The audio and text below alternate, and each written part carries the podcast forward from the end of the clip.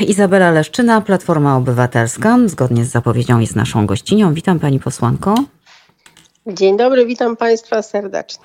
Witamy. No i tak właśnie, o czym będziemy rozmawiać, zastanawiałyśmy się. No jak to o czym? No, no w ogóle nie wiadomo do czego ręce włożyć. No to zacznijmy od najbardziej nomen omen palącego problemu chyba w tej chwili, bo zima idzie, jest coraz chłodniej, czyli węgiel. Prezes mówi tak, Kaczyński prezes oczywiście, węgla nie zabraknie, a Sasin mówi węgla powinno nie zabraknąć, jeżeli weźmiemy się do roboty wszyscy. No i um, apeluje do samorządów, aby zajęły się sprowadzaniem węgla. Czy to w ogóle prawnie jest możliwe w ogóle taki zabieg, pani posłanko? Y, pani, pani redaktor, chociaż za e, oceanu jest doskonale zorientowana. Rzeczywiście wicepremier Sasin y, dopiero wczoraj, e, czyli w październiku, kiedy w Polsce to już się właściwie zaczyna sezon grzewczy, mieliśmy za sobą bardzo zimny tydzień. Mm, no, wpadł na pomysł albo raczej przyznał się, że rzeczywiście rząd sobie sam z problemem braku węgla nie poradzi. I może bardzo, bardzo krótko przypomnę. W kwietniu premier Morawiecki, jako pierwszy premier y, państw y, Unii Europejskiej, ogłosił embargo na rosyjski węgiel. Przy czym warto pamiętać, że przez ostatnie lata y, no, rząd pozwolił na to, że gospodarstwa domowe szczególnie e, uzależniły się od węgla, który importowaliśmy z Rosji. Z jednej strony zamykaliśmy polskie kopalnie i zmniejszaliśmy wydobycie, a z drugiej strony w zamian nie przeprowadzaliśmy transformacji energetycznej, to znaczy nie rozwijaliśmy odnawialnych źródeł energii, wręcz przeciwnie, zakazaliśmy budowania wiatraków. Efekt jest taki, że w momencie, kiedy Mateusz Morawiecki powiedział koniec rosyjskim węglem, to właściwie e, około 3 milionów gospodarstw domowych, które ogrzewa swoje domy węglem, zostało na lodzie, bo węgla na składach nie było, bo mm, elektrownie też korzystając z wysokich cen e, od jesieni ubiegłego roku, kiedy się zaczął kryzys, produkowały energię i Polska była eksporterem energii i eksporterem węgla. Mm, no i mamy dzisiaj sytuację taką, że co prawda ten węgiel do nas płynie i jakieś pierwsze statki przypływają, no ale trzeba wiedzieć i, i jakby wszyscy, wszyscy eksperci to wiedzieli i ostrzegali, że ten węgiel e, nie rosyjski, tylko węgiel być może z Wenezueli, z Kolumbii czy z Indonezji, jest węglem zupełnie innym. To znaczy, tam tego węgla, który jest energetyczny, nadaje się do pieców, jest po prostu dużo, dużo mniej niż w tym węglu y, rosyjskim. Co to znaczy? To znaczy, że dzisiaj przypływają statki, y, wyładowują węgiel, z którego czasem 10% tylko, czasem 20% nadaje się do opalania, ogrzewania domów, ale uwaga, nie ma kto po Polsce rozwieść tego węgla, żeby on trafił do ludzi. No i właśnie mm, premier Sasin doszedł do wniosku, że właściwie to, powinna być, to powinno być zadanie samorządów, które a nie mogą sprzedawać węgla, bo w ogóle, mm, tak jak pani zauważyła, no w Polsce istnieje prawo zamówień publicznych. One nie mogą nagle kupić węgla od y, węglokoksu czy, czy polskiej grupy energetycznej przywieźć go nie wiadomo czym i nie wiadomo gdzie i zacząć sprzedawać. No naprawdę my mamy całą izbę e, e, importerów i sprzedawców węgla, z którą rząd jednak po prostu nie umiał się porozumieć. Naprawdę sytuacja jest, no powiedziałabym, dla, dla, dla ludzi, którzy ogrzewają domy węglem dosyć dramatyczna. Rząd robi dobrą minę do złej gry, ale uwaga, w ubiegłym tygodniu właściwie stanowisko premiera Morawieckiego było mocno zagrożone, bo prezes Kaczyński zrozumiał, że nie ma żartów i że jego rząd, jego rząd, bo to de facto jest jego rząd, po prostu sobie z problemem nie radzi.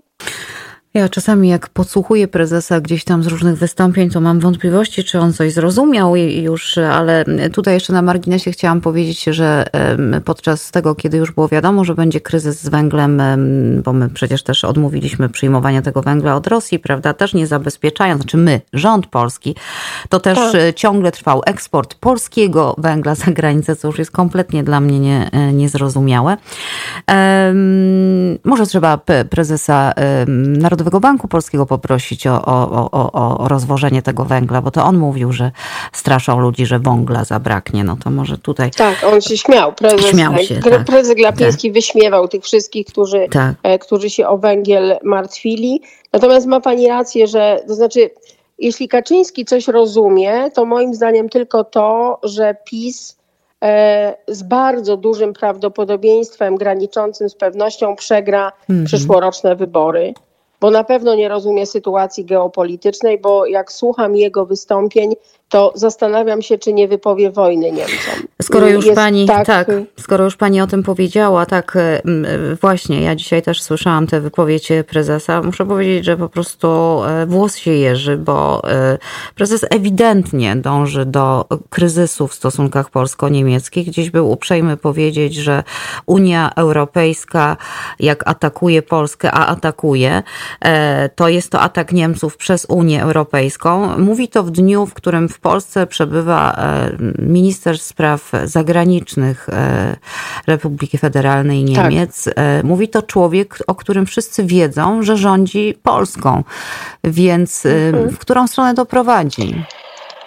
No, właściwie to jest odpowiedź, na którą ja nie potrafię chyba znaleźć dobrych słów. To znaczy, ja rzeczywiście słuchałam e, pani minister spraw zagranicznych e, e, Niemiec i sposób, bo przecież no, ona też wie, co mówi prezes partii rządzącej. Sposób, w jaki się wypowiadała, ogromny takt, taka dyplomacja najwyższego poziomu, no to jest coś, czego tak strasznie brakuje w polityce zagranicznej Polski. Y, że, że, że, że ja nad tym ubolewam, bo, bo sytuacja jest właściwie naprawdę dla nas dramatycznie trudna. Ja przygotowuję się do debaty budżetowej e, i mm, no, finanse publiczne nie napawają optymizmem. Rząd oczywiście wyprowadził e, ponad 300 miliardów złotych, czyli mniej więcej połowę naszego budżetu poza budżet i poza kontrolę parlamentu i udaje, że, że, że wydatków jest mniej niż jest naprawdę że deficyt jest mniejszy niż jest naprawdę, no ale tymi księgowymi zabiegami, taką tak zwaną kreatywnością w najgorszym tego słowa znaczeniu, no nie da się zbyt długo y, kamuflować prawdziwej sytuacji, bo polskie obligacje już dzisiaj za pięcioletnie musimy płacić ponad 8% odsetek. To jest strasznie drogi dług. Ja nie pamiętam, kiedy my mieliśmy tak, te, takie wysokie koszty obsługi długu. Więc y, sytuacja nie jest dobra. No i oczywiście atak Unii Europejskiej, to pani redaktor wie, co znaczy i myślę, że nasi słuchacze e, także. E, chodzi o środki z Krajowego Planu Odbudowy, które leżą na stole. To jest prawie 60 miliardów euro, które wzmocniłyby złotego, uspokoiłyby inwestorów, y, pozwoliłyby inwestować w odnawialne źródła energii, bo, bo, bo te inwestycje to są ogromne pieniądze, których Polska po prostu nie ma. Mm, no a nie mamy tych pieniędzy tylko z jednego powodu, z takiego oto, że e, PiS uparł się, żeby dyscyplinować sędziów, żeby y, zlikwidować trójpodział władzy e, i żeby sędziów, którzy mm, no, zdobywają się na niezależność, y, co wydawałoby się immanentną częścią ich zawodu, po prostu karać i odsuwać od orzekania. No, żyjemy w takiej rzeczywistości. Mhm. Przedsiębiorców na pewno nie zachęca i również nie e, inwestorów potencjalnych nie przywołuje do e, Polski wspomniany już wcześniej w innej materii e, wicepremier Sasin, który wymyślił jakąś daninę. To chyba jeszcze nie jest w formie ustawy, prawda? To na razie był projekt Niemniej, jak tylko o tym powiedział i, i postanowił obciążyć przedsiębiorców, to giełda się zakołysała. Mm, małe biznesy z, z, z drugiej strony, ja wiadomości otrzymuję od Polaków, którzy mieszkają w Polsce, zwykłych ludzi, padają po prostu, padają dzień po dniu. Ludzie nie wytrzymują kosztów związanych z prowadzeniem tych interesów. Fatalnie to wygląda. No, no niestety jest tak, że ci te, te tak zwane misie nasze, czyli małe i średnie przedsiębiorstwa, są absolutnie wykańczane przez ceny energii. E, my proponujemy pe, pe, pewne rozwiązanie, bo przy, przy, tak wysokiej inflacji, my mamy dwucyfrową inflację, ponad 17%, e, mimo że mamy tarcze, tak, które z, zlikwidowały VAT na e, jakieś podstawowe produkty, ograniczyły akcyzę na paliwo, więc mimo tych tak zwanych tarcz antyinflacyjnych, nasza inflacja to 17,2%. I przy takiej inflacji rząd powinien zrobić wszystko, żeby ceny energii przystopować. Ja przypomnę, my mamy mm, y, swoje kopalnie i swój węgiel. Mamy węgiel brunatny, mamy y, węgiel koksujący. Y, oprócz tego mamy także swoje wydobycie gazu, które nie, nie, pokrywa oczywiście całości naszych potrzeb, ale jedną piątą. No i mamy dosyć tani gaz, ten gaz z, z gazoportu w Świnoujściu, który nie jest gazem ziemnym, tym, który kupowaliśmy od Rosjan.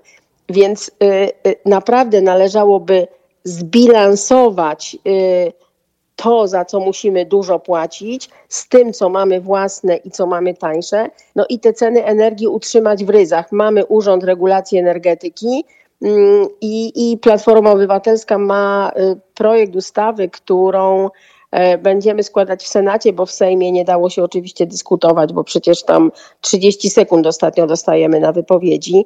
Mm, ja, ja nawet zrezygnowałam, bo, bo myślę, że, że to nie jest poważne. Znaczy, to, to, to nie jest poważne traktowanie moich wyborców. E, I, I rzeczywiście jeszcze jedno zdanie o tej daninie Sasina. No to jest jakieś totalne kuriozum. To znaczy, Komisja Europejska proponuje wprowadzenie windfall tax czyli te, takiego nadzwyczajnego, niespodziewanego podatku, który m, można nałożyć na firmy, którym e, zyski przychodzą jakby z wiatrem, jak sama nazwa wskazuje. Mm -hmm. Niespodziewanie, to znaczy on, one absolutnie nie zależą od produktywności, wydajności, innowacyjności, nakładów pracy.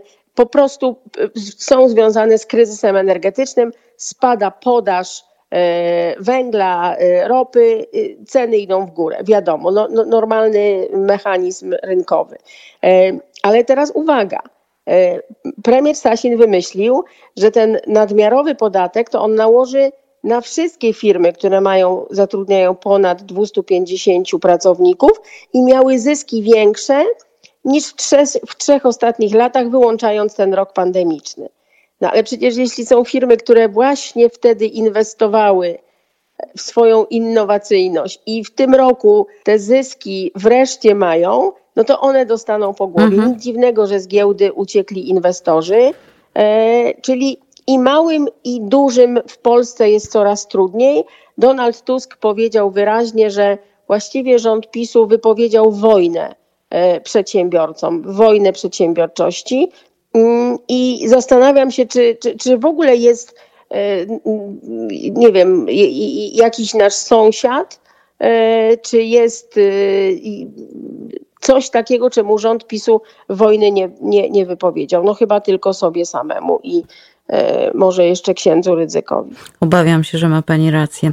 A jeszcze wracając na sekundę do tej inflacji, ja tak się zastanawiam, czy rząd w ogóle chce walczyć z tą inflacją, bo że tego nie robi, to widzimy, wiemy, prawda? Mówimy o tej polityce przeciwstawnej, chociażby Rady Polityki Pieniężnej, potem działaniach rządu i tak dalej, ale e, wpływy do budżetu mają większe, jak jest inflacja, prawda? Bo tak to wygląda.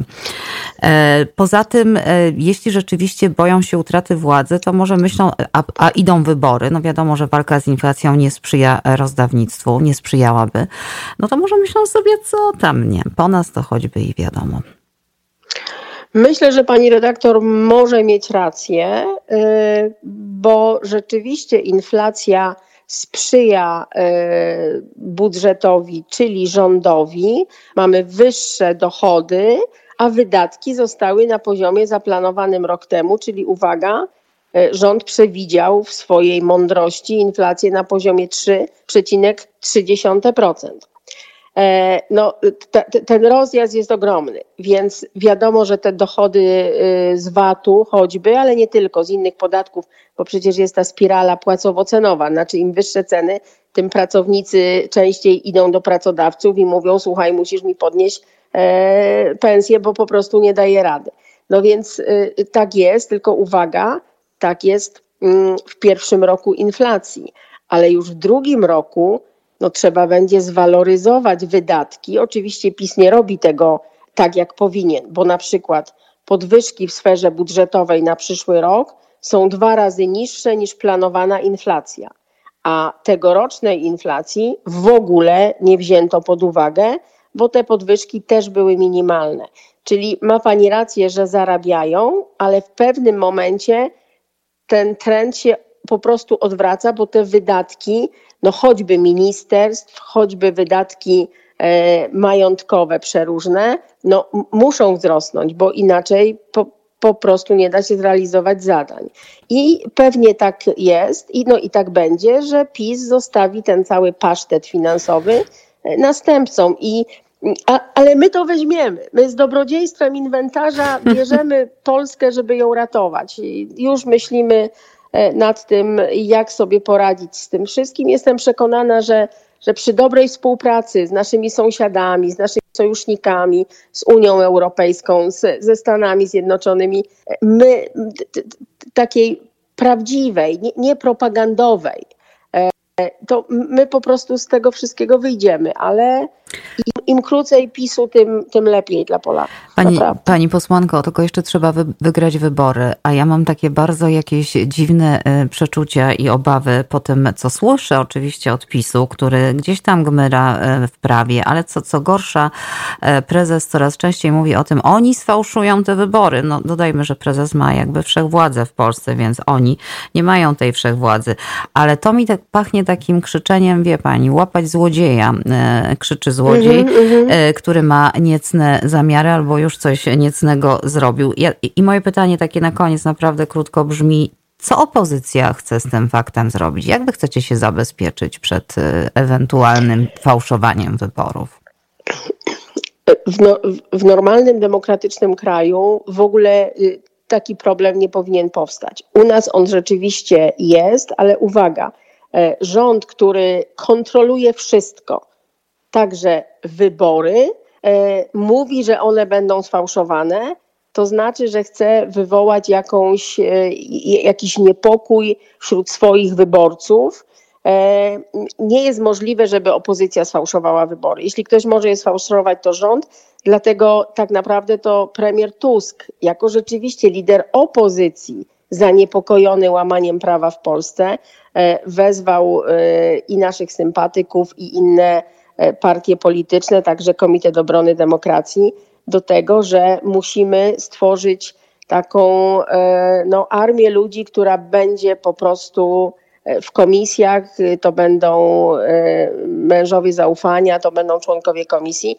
Będziemy, pani redaktor, gotowi. Natomiast co PiS jeszcze wymyśli, bo oni zaczęli mówić coś o innym trybie liczenia no głosów, właśnie. więc tego hmm. zupełnie nie rozumiem. Hmm, ale, ale jeszcze może być, tu, nie... ale wie pani, że jeszcze może być i tak, że jeśli wybory pójdą nie po ich myśli, to zrobią, zrobi się taki chaos. Oni mają w swoim ręku jednak e, Sąd Najwyższy, który może ogłosić, że wybory odbyły się niezgodnie z prawem tak, tak. i mają prezydenta, który powie w takim chaosie, tu nie ma mowy o tym, żeby te wybory uznać za od odbyte, no różne rzeczy mogą się zdarzyć. A ja muszę powiedzieć, że ja już się tyle razy zdziwiłam, jeśli chodzi o różne poczynania partii obecnie w Polsce rządzącej, że wcale bym się nie zdziwiła, gdyby do takich sytuacji doszło.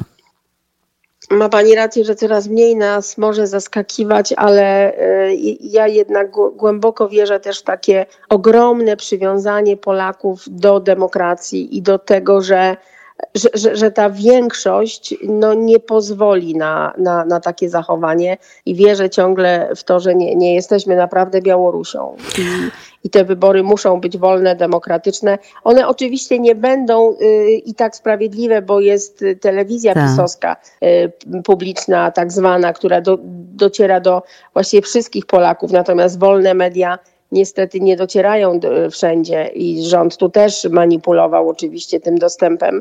Mm, ale dlatego jeździmy po Polsce właściwie. Ja w tym tygodniu byłam e, już w Gorlicach i w Limanowej. E, Niebawem jadę do Pleszewa. Jeździmy po Polsce i rozmawiamy z ludźmi, zastępując e, właściwie media publiczne Mhm. z prawdziwym przekazem. No to ja trzymam kciuki za, e, za Was. Pani posłanko, zdrowia życzę i do, do usłyszenia. Dziękuję za rozmowę. Bardzo dziękuję. Wszystkiego dobrego, dobrego dnia życzę Państwu. Nawzajem. Izabela Leszczyna, posłanka Platformy Obywatelskiej, była naszym gościem.